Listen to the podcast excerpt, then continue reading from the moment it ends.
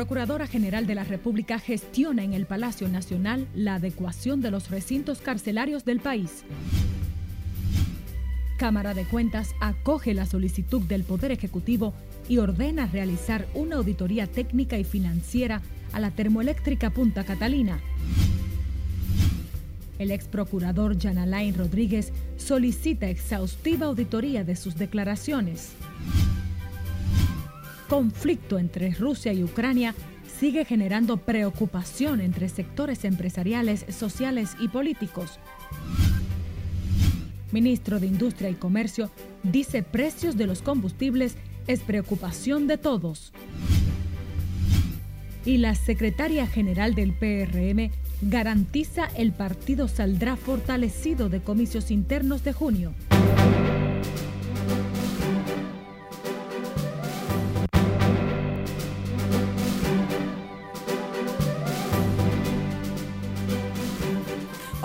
Buenas tardes, bienvenidos, bienvenidas a Noticias RNN Primera Emisión. María Cristina Rodríguez les acompaña en nombre de nuestro cuerpo técnico y de producción Reciban las más cálidas bienvenidas. Iniciamos.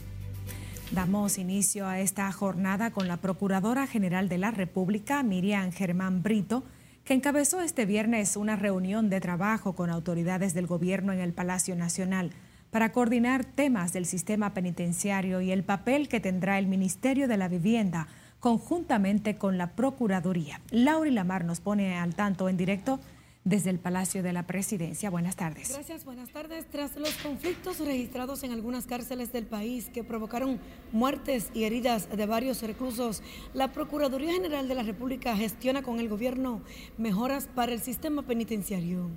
La magistrada Miriam Germán Brito visitó a tempranas horas de este viernes el Palacio Nacional y a su salida ofreció los detalles del encuentro con autoridades del gobierno. La titular del Ministerio Público adelantó que estas gestiones, que incluyen la readecuación de las cárceles, se realizan en conjunto con el Ministerio de la Vivienda.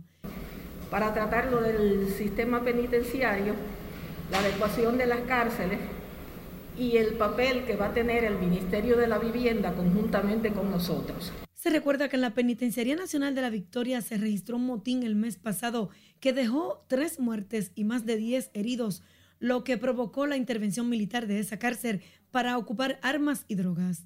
También en las cárceles de Santiago y Valverde, en Mao, se registraron enfrentamientos entre internos que generaron otras muertes. En su carta pastoral, la conferencia del episcopado resaltó la necesidad de una intervención urgente al sistema penitenciario a raíz de los últimos conflictos ocurridos en los recintos carcelarios. De mi parte es todo retorno al estudio. Muchísimas gracias, Lauri Lamar, informándonos en directo desde el Palacio de la Presidencia. En otra información, la Cámara de Cuentas acogió la solicitud del Poder Ejecutivo y ordenó la realización de una auditoría técnica y financiera a la termoeléctrica Punta Catalina. Nelson Mateo tiene la historia. Janel Ramírez cree en hacer público lo público. Se trata del requerimiento que hizo el gobierno a través de su consultor jurídico Antoliano Peralta ante la misma Cámara de Cuentas. Luego de una evaluación, el Pleno, según su presidente Janel Ramírez, decidió iniciar la auditoría a Punta Catalina. No aprobó la realización de la auditoría. Entonces, una vez esto ocurre, el debido proceso, las normas que rigen nuestro ejercicio, eh, demanda una logística, una planeación. Chanel Ramírez también respondió a la carta pública de la miembro titular Tomasina Tolentino, quien lo acusa de dirigir la Cámara de Cuentas con autoritarismo trujillista. Me da pena que eso se haya manejado de esa manera, porque yo entiendo que esos asuntos son internos y, qué pena. Eh, eh, usted no se imagina el sacrificio que hemos tenido en estos nuevos meses para dar los resultados que gracias a Dios pudimos dar a final de año. Aprovechó la ocasión para anunciar que como parte de sus esfuerzos por transparentar la entidad, pretende lograr que todas las audiencias sean públicas. A mí sería un gran avance si nosotros pudiéramos hacer público todas las, las actas de la sesión del Pleno. ¿Para qué? Para que usted y la ciudadanía en sentido general pueda ver los temas que se discuten y lo que son las posiciones de cada uno de los miembros. Dijo que en esa institución actúa pegado a la ley 10-04 que crea la Cámara de Cuentas y la Constitución Dominicana. El presidente del organismo fiscalizador del Estado encabezó una comisión del organismo para rendir tributos a los padres de la patria con motivo del 206 aniversario del natalicio de Ramón Matías Mella y el 178 aniversario de la independencia nacional. Nelson Mateo, RNN. El ex procurador Jan Alain Rodríguez, quien cumple prisión preventiva en Najayo, solicitó a la Cámara de Cuentas y a la Procuraduría Especializada de Persecución de la Corrupción Administrativa que realice una exhaustiva auditoría a sus bienes, una acción con la que busca demostrar la legalidad de su patrimonio. La petición fue presentada mediante un comunicado de prensa por la defensa del exfuncionario vinculado al caso Medusa, donde explica que la solicitud sería en base a las declaraciones juradas de bienes sometidas durante sus funciones públicas. La defensa señala que solicitaron todas las copias de las auditorías, informes y comunicaciones realizadas, remitidas y recibidas durante la gestión de Jan Alain como Procurador General de la República durante el periodo 2016-2020. En tanto, continúa generando preocupación entre sectores empresariales, sociales y políticos el impacto que generará en el país la crisis geopolítica y el conflicto bélico entre Rusia y Ucrania que mantiene en los mercados internacionales inestabilidad en los precios de materia prima y combustibles. Margaret Ramírez nos cuenta. Rusia es uno de los mayores productores de petróleo, representa aproximadamente el 30% de la producción. Desde el sector empresarial consideran que la situación actual demanda del consenso y apoyo de todos los sectores de la vida nacional para hacer frente al impacto que tendrá en el país el conflicto entre Rusia y Ucrania. Silcer Armanza, vicepresidenta de la Asociación de Industrias, asegura que desde ya se están viendo los efectos con el aumento de los commodities y la materia prima. O sea, nosotros hemos salido de una pandemia, pero de hecho se sentía en los mercados la, tensión que hay entre esos países, porque eso se refleja inmediatamente. Y lo vimos, por ejemplo, en el, nosotros hacemos reportes toda la semana de cómo están los commodities y el, se ve las gráficas subiendo, sobre todo en el caso de la soya, en el caso del propio petróleo, que se veía venir subiendo y el mismo trigo que no acaba de ceder. Para economistas, esta crisis impactará de manera especial a los países no productores del llamado oro negro, que tendrán que comprar el combustible en precios históricos. Esto ha creado presiones en la demanda de petróleo y sus derivados, lo que ha hecho que el precio internacional del petróleo aumentase en los últimos cuatro meses. En ese contexto, el conflicto de Rusia-Ucrania va a impactar al alza el precio del petróleo en el corto plazo. Por un lado, se debe a la reacción de un mercado internacional que es muy sensible a eventos de naturaleza militar. En lo inmediato, el gobierno deberá comenzar a tomar una serie de medidas restrictivas para mediar la situación, consideran politólogos. Sí, obviamente. El gobierno ya creo que inició sus reuniones para tomar las medidas eh, económica, tiene que restringir los gastos, creo que hay que reducir hasta nuevo aviso eh, las grandes inversiones económicas. El presidente Luis Abinader se reunió este jueves con sus funcionarios económicos para determinar una serie de medidas a aplicar para hacer frente a la situación, las que serán anunciadas en el discurso de rendición de cuentas de este 27 de febrero. Margaret Ramírez, RNN. Y de su lado, el ministro de Industria, Comercio y MIPIMES, Víctor Ito Bisonó, admitió este viernes que el aumento de los precios del combustible es un tema que le preocupa, por lo que desde el gobierno dominicano agotan los esfuerzos para combatir los efectos de las alzas internacionales. Bisonó se refirió al tema de la red social de Twitter luego de que el precio del barril del petróleo alcanzara su valor máximo en siete años. El ministro de Industria y Comercio ha sido reiterativo en que el gobierno ha asumido grandes sacrificios por la subida internacional de los precios de los combustibles y que trabajan con ética y transparencia el subsidio de los hidrocarburos. Cambiamos de información. La directora ejecutiva del Plan Social de la Presidencia, Yadira Enríquez, dijo hoy que esa entidad cuenta con los alimentos suficientes para incrementar los programas de apoyo a las personas de escasos recursos en los barrios y pueblos del país. La funcionaria admitió la carestía de los alimentos, pero dijo que esa situación obedece a factores externos no controlados por el gobierno. Porque la miseria que hay, tan simple y sencillamente se ha acentuado, pero es una miseria que ha venido eh, pululando en cada uno de los barrios de cada una de las provincias de nuestro país.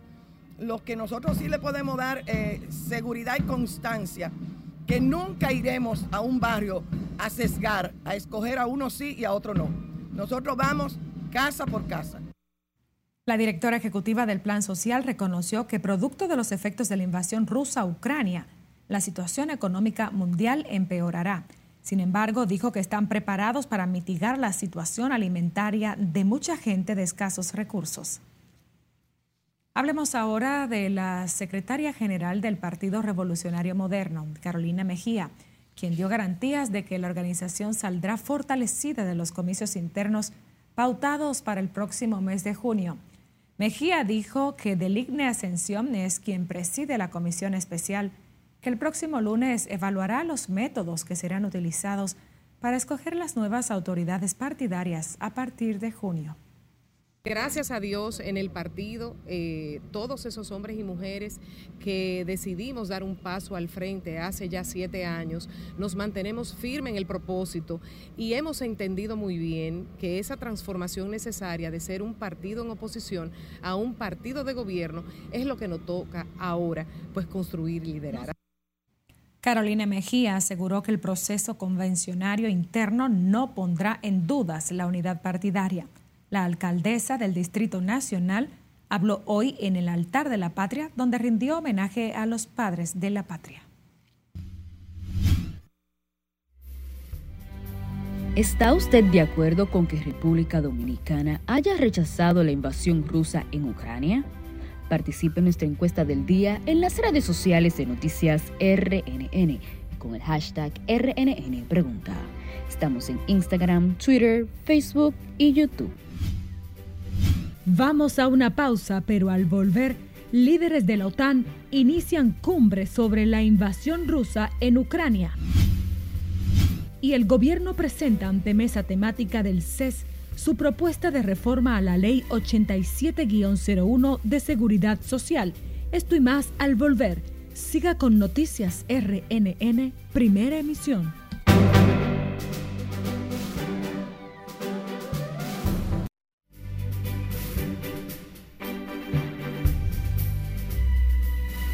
Iniciamos este bloque informativo con el presidente de Ucrania, Volodymyr Zelensky quien pidió a su homólogo ruso Vladimir Putin que se siente a la mesa de negociaciones para detener la operación militar rusa iniciada contra Ucrania y la muerte de personas en medio del conflicto.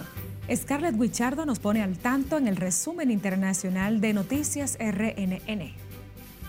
El presidente ucraniano insistió en que la operación rusa no solo es una invasión de Rusia a Ucrania, sino el comienzo de una guerra contra Europa.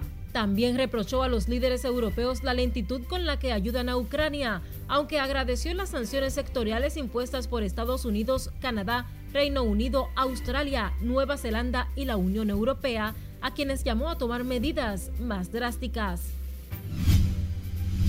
En tanto, el presidente ruso Vladimir Putin afirmó hoy en conversación telefónica con su homólogo chino, Xi Jinping, que está dispuesto a mantener negociaciones de alto nivel con Ucrania tras la operación militar que inició en ese país. Durante la llamada, Putin señaló que Estados Unidos y la OTAN han ignorado desde hace mucho tiempo sus preocupaciones de seguridad, que ve como razonables. La Oficina de las Naciones Unidas para los Derechos Humanos alertó hoy de un aumento de las víctimas civiles en la actual ofensiva rusa sobre Ucrania y dijo haber recibido informaciones de al menos 25 civiles muertos y 102 heridos por los bombardeos, aunque reconoció que la cifra real es seguramente mayor. Pasamos con el Papa Francisco, que no presidirá la misa del miércoles de ceniza el próximo 2 de marzo y canceló un viaje a Florencia este domingo a causa de un problema en la rodilla, confirmó hoy la Santa Sede. Y una asesora fiscal del municipio finlandés de Muonio, situado al norte del país, se ha convertido en estrella de TikTok gracias a su pasatiempo de nadar en aguas gélidas.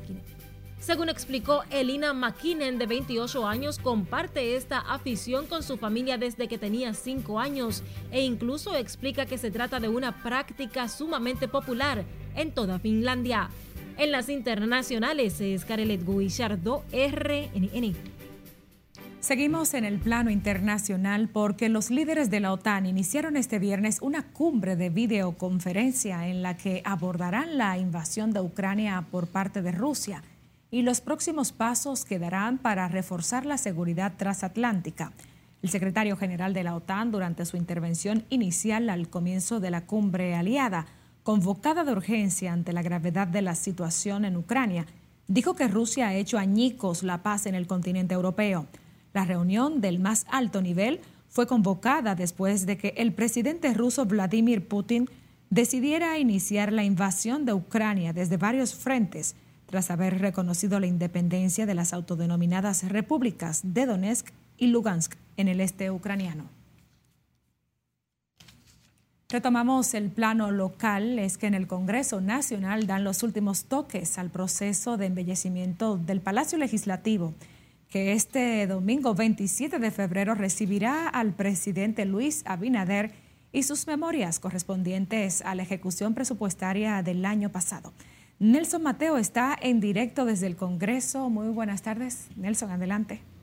Saludos, ¿qué tal? Muy buenas tardes. Así es, tal y como tú adelantas, aquí en el Congreso Nacional, técnicos y empleados trabajan aceleradamente contra el tiempo en procura de dejar listo el escenario donde este domingo el presidente de la República, Luis Abinader Corona, se dirigirá a toda la nación en su segunda comparecencia ante el Salón de la Asamblea Nacional en su condición de jefe de Estado. Los técnicos de sonido preparan el teleprompter que utilizará el mandatario en su discurso ante los funcionarios, empresarios, religiosos, invitados, representantes de la sociedad civil, diplomáticos y otros invitados especiales a esta rendición de cuentas del próximo 27 de febrero. Este domingo el Congreso Nacional también dará apertura a la primera legislatura ordinaria de este año, donde se espera el conocimiento de importantes proyectos, alrededor de 60 pendientes de conocimiento tales como el Código Penal Dominicano, la Ley de Extinción de Dominio y los códigos electorales, además de proyectos de modificación que someterá muchos de ellos el presidente de la República, tales como el de la ley 340 de contrataciones públicas y la ley 112-00 que regula los precios de los carburantes a nivel local. De mi parte es todo por el momento, regreso contigo al set de noticias. Valoramos tu reporte en directo desde el Congreso Nacional, Nelson Mateo. El gobierno dominicano presentó hoy de manera formal a la Mesa Temática de Seguridad Social la propuesta de reforma a la Ley 87-01 que data desde hace 20 años para su discusión en el seno del Consejo Económico y Social CES y que se enfoca en modificar por lo menos seis puntos sustanciales de la legislación. Entre los principales puntos están la cobertura de la atención integral a la primera infancia y la vejez, inclusión del seguro de riesgos laborales a los afiliados del régimen contributivo subsidiado, la reestructuración de los integrantes del Consejo Nacional de la Seguridad Social, entre otros. Establecer un monto mínimo de los salarios de pensiones de manera que los mismos no sean inferiores al mínimo por el del sector al que se pertenece dicho trabajador, salvo que nos presten servicio a tiempo completo, lo cual debe disponerse entonces norma complementaria. Todo lo anterior amparado de la verificación de la sostenibilidad financiera del sistema. Cuatro, unificar el criterio para el otorgamiento de jubilaciones a los afiliados protegidos por distintos regímenes de reparto, de forma y manera que la universalidad pueda mejorarse. Número cinco, quisiéramos lograr el fortalecimiento del Fondo de Solidaridad establecido en la ley y construir mecanismos que permitan pensiones mínimas garantizadas. La iniciativa gubernamental, de igual modo, propone una reestructuración del sistema dominicano de pensiones para, entre otros puntos, elevar la edad de retiro y su aplicación de manera gradual. Asimismo, incrementar la edad de cobertura de pensión por sobrevivencia para hijos solteros de 18 a 23 años y reducir el número de cotizaciones para acceder al Fondo de Solidaridad Social sustentado en estudios actuales. Pese a la insistencia del gobierno para que la población complete su esquema de vacunación, sigue tímida la asistencia de personas en busca del fármaco para inocularse contra el virus en los centros habilitados en la capital. Nuestra compañera Vanessa Valdés realizó un recorrido y tiene esta historia. Que por favor vengan a vacunarse, que tenemos la Pfizer tenemos la Sinovac. En el Centro Olímpico Juan Pablo Duarte, ciudadanos se animan tímidamente a aplicarse el fármaco con la tercera y cuarta dosis de la vacuna en medio de la baja asistencia a los centros de inoculación. Encargados de los puestos de vacunación insisten en su llamado a la población para que se apliquen el fármaco contra el coronavirus y es que la situación preocupa a las supervisoras de estos centros ante la baja asistencia de ciudadanos. Hoy al menos un proceso de, 25 personas. ¿Y las personas que han venido a inocularse, qué te han dicho? Voluntariamente han venido. Porque no se lo están exigiendo en ningún lado. Que aquellos que le hace falta su dosis para completar el esquema, que vengan a vacunarse. Porque es una nueva, un seguimiento de oportunidad que se le está dando. Luego la van a, la van a apreciar y no la van a encontrar. Quienes acuden a vacunarse exhortan a quienes no lo han hecho a aplicarse la dosis del fármaco anti-COVID para combatir esta terrible enfermedad. Ya he oído muchos profesionales que se han vacunado y además eh, la opinión general es de que nosotros, pues ya yo tengo más de 80, lo que tenemos, lo pasado el meridiano, debemos eh, ponernos la cuarta vacuna certifique de que hay que hacerlo, porque tenemos, esta es la opción. Nosotros estamos vacunados con las tres vacunas, pero ahora estamos dando opción por la cuarta para reforzarlo. Las medidas restrictivas por el coronavirus fueron eliminadas por la baja positividad, disminución de la ocupación hospitalaria en el país, entre otros factores. Vanessa Valdés, RNN. A propósito de esta información, el Ministerio de Salud Pública reportó este viernes 318 nuevos contagios por coronavirus y dos nuevos decesos a causa de esta enfermedad. El boletín epidemiológico sobre el comportamiento de la pandemia en el país señala que el total de personas que tiene el virus es de 1.662, de las cuales están hospitalizadas 145 para una ocupación de camas de un 6%. Las unidades de cuidados intensivos están al 7% de su capacidad, con 39 camas ocupadas, mientras que los ventiladores en uso suman 27, con un 6% de la disponibilidad. En la jornada anterior se procesaron 6.736 pruebas para detectar la enfermedad. La tasa de positividad diaria se ubicó en 7.09%, mientras que la de las últimas cuatro semanas es de 6.15%. Mientras tanto, la presidencia de la agrupación médica dominicana, representada por Coral Pereira, sostuvo hoy que las policlínicas del país no cuentan con suministros médicos para brindar atención a los pacientes, por lo que pide la intervención de las autoridades. En este sentido, indicó que varios médicos han sido despedidos, supuestamente sin justificación. Hace poco nosotros tuvimos que donar como agrupación médica abanicos porque las policlínicas, los aires no tenían mantenimiento y no funcionaban. Entonces no puede ser así. Los médicos con calor, se dañan los medicamentos, se dañan los reactivos, si es que llegan, que no llegan. Hace falta de todo. Y no es que este gobierno lo ha producido, es que estaban así. La doctora Coral Pereira dijo, por otro lado, que el próximo lunes se reunirá con el director regional de salud metropolitana y gerentes de esta en busca de soluciones para la comunidad médica. En otra información, el ministro de Medio Ambiente, Orlando Jorge Mera, dijo este viernes que esa institución enfrenta con mano dura a las bandas criminales que atentan contra los recursos naturales del país.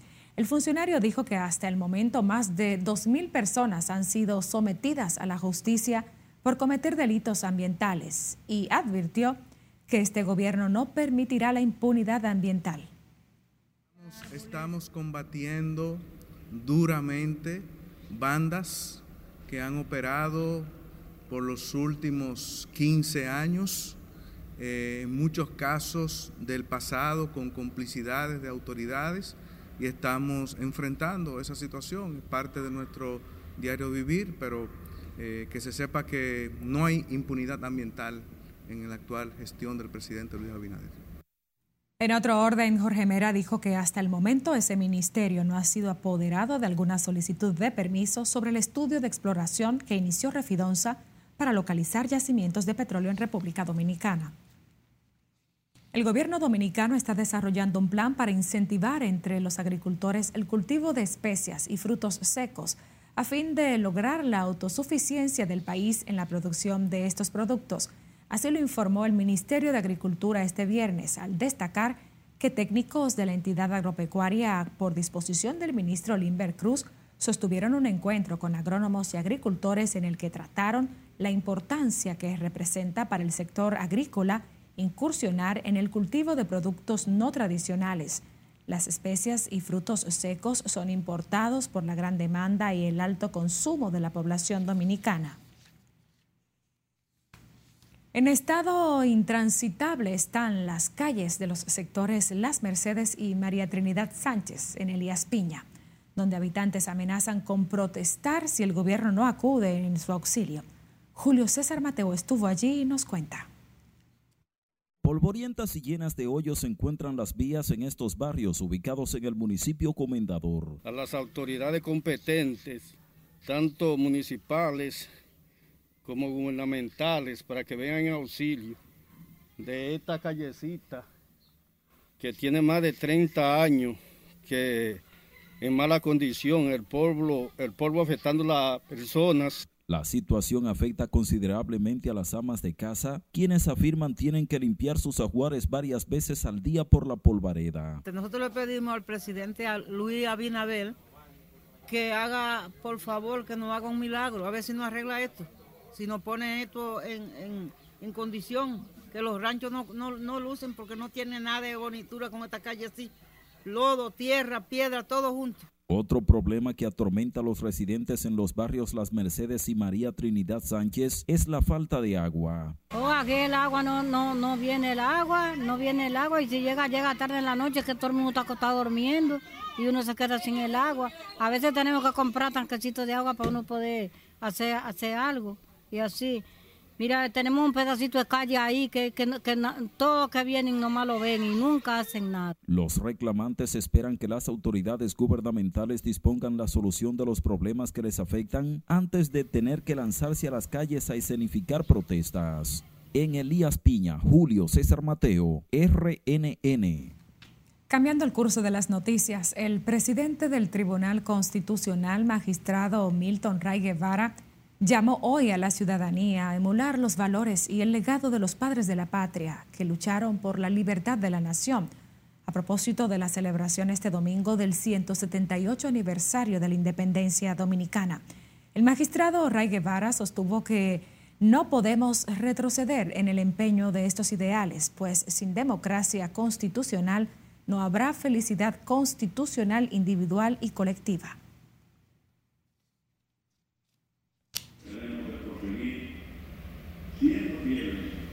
A esa voluntad, a esa decisión, a ese pensamiento que se encarnó en la, la bandera tricolor, que por supuesto nos dio la independencia que ha tenido un momento de ocaso.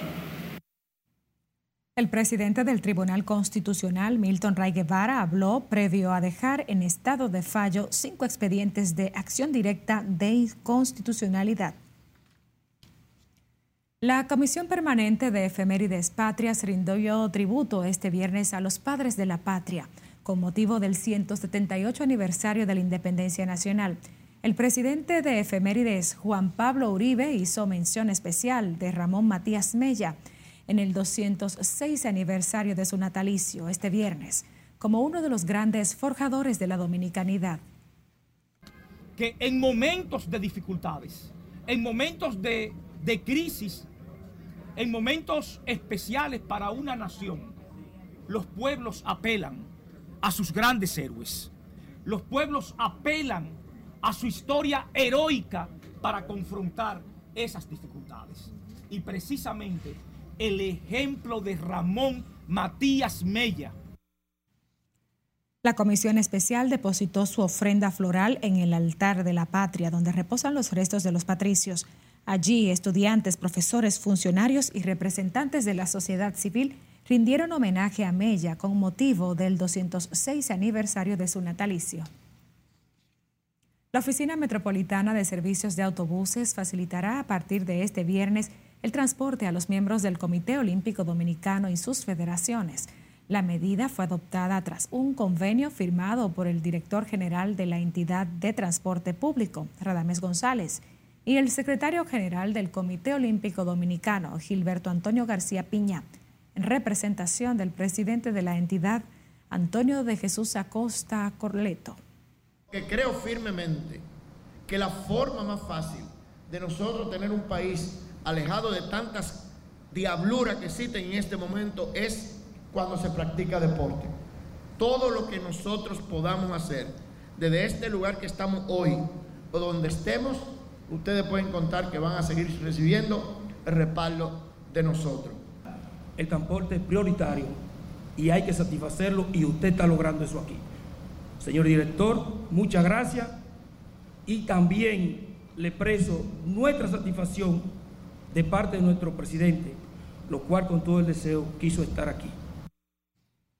La OMSA se comprometió a suplir las necesidades de desplazarse continuamente a actividades institucionales, competencias, intercambios y entrenamientos que tengan los miembros del Comité Olímpico Dominicano y sus federaciones, según la disponibilidad de su flota de autobuses.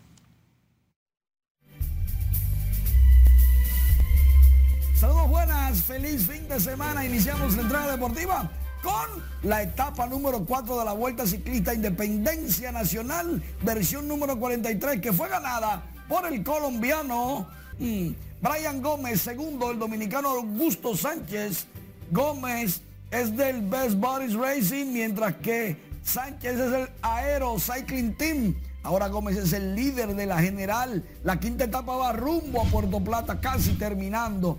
Mientras tanto, en las grandes ligas este viernes los dueños deben responder a propuestas de jugadores. Es un día crucial porque el lunes se comienzan a cancelar juegos. Si no hay un acuerdo, se están acercando ya. Los jugadores quieren estar en el play y los dueños quieren comenzar la zafra. Esperemos que todo pase hoy. Mientras tanto, ya el 12 seleccionado de la República Dominicana del básquetbol para esta ventana clasificatoria está listo y dice Rigoberto Mendoza que su velocidad será clave contra Canadá sábado 6 de la tarde y contra Bahamas domingo 6 de la tarde República Dominicana busca clasificar para su tercer mundial de manera consecutiva. Ya ha jugado de manera correcta y clasificado en dos anteriores y el baloncesto masculino está en uno de sus mejores momentos porque Carl Anthony Towns y también Chris Duarte hablan de que podrían estar en ese equipo si se clasifica a dicho evento mundialista. De paso, Carl Anthony Towns consiguió la victoria de Minnesota sobre Memphis 22 puntos, 11 rebotes, 3 asistencias, 3 bloqueos. El hombre después de ganar los tiros de 3 llegó por sus fueros. Por el momento es todo. María Cristina, sigo contigo. Muchísimas gracias Manuel Díaz, editor deportivo. Nosotros despedimos esta primera jornada deseándoles a ustedes buenas tardes, amables telespectadores.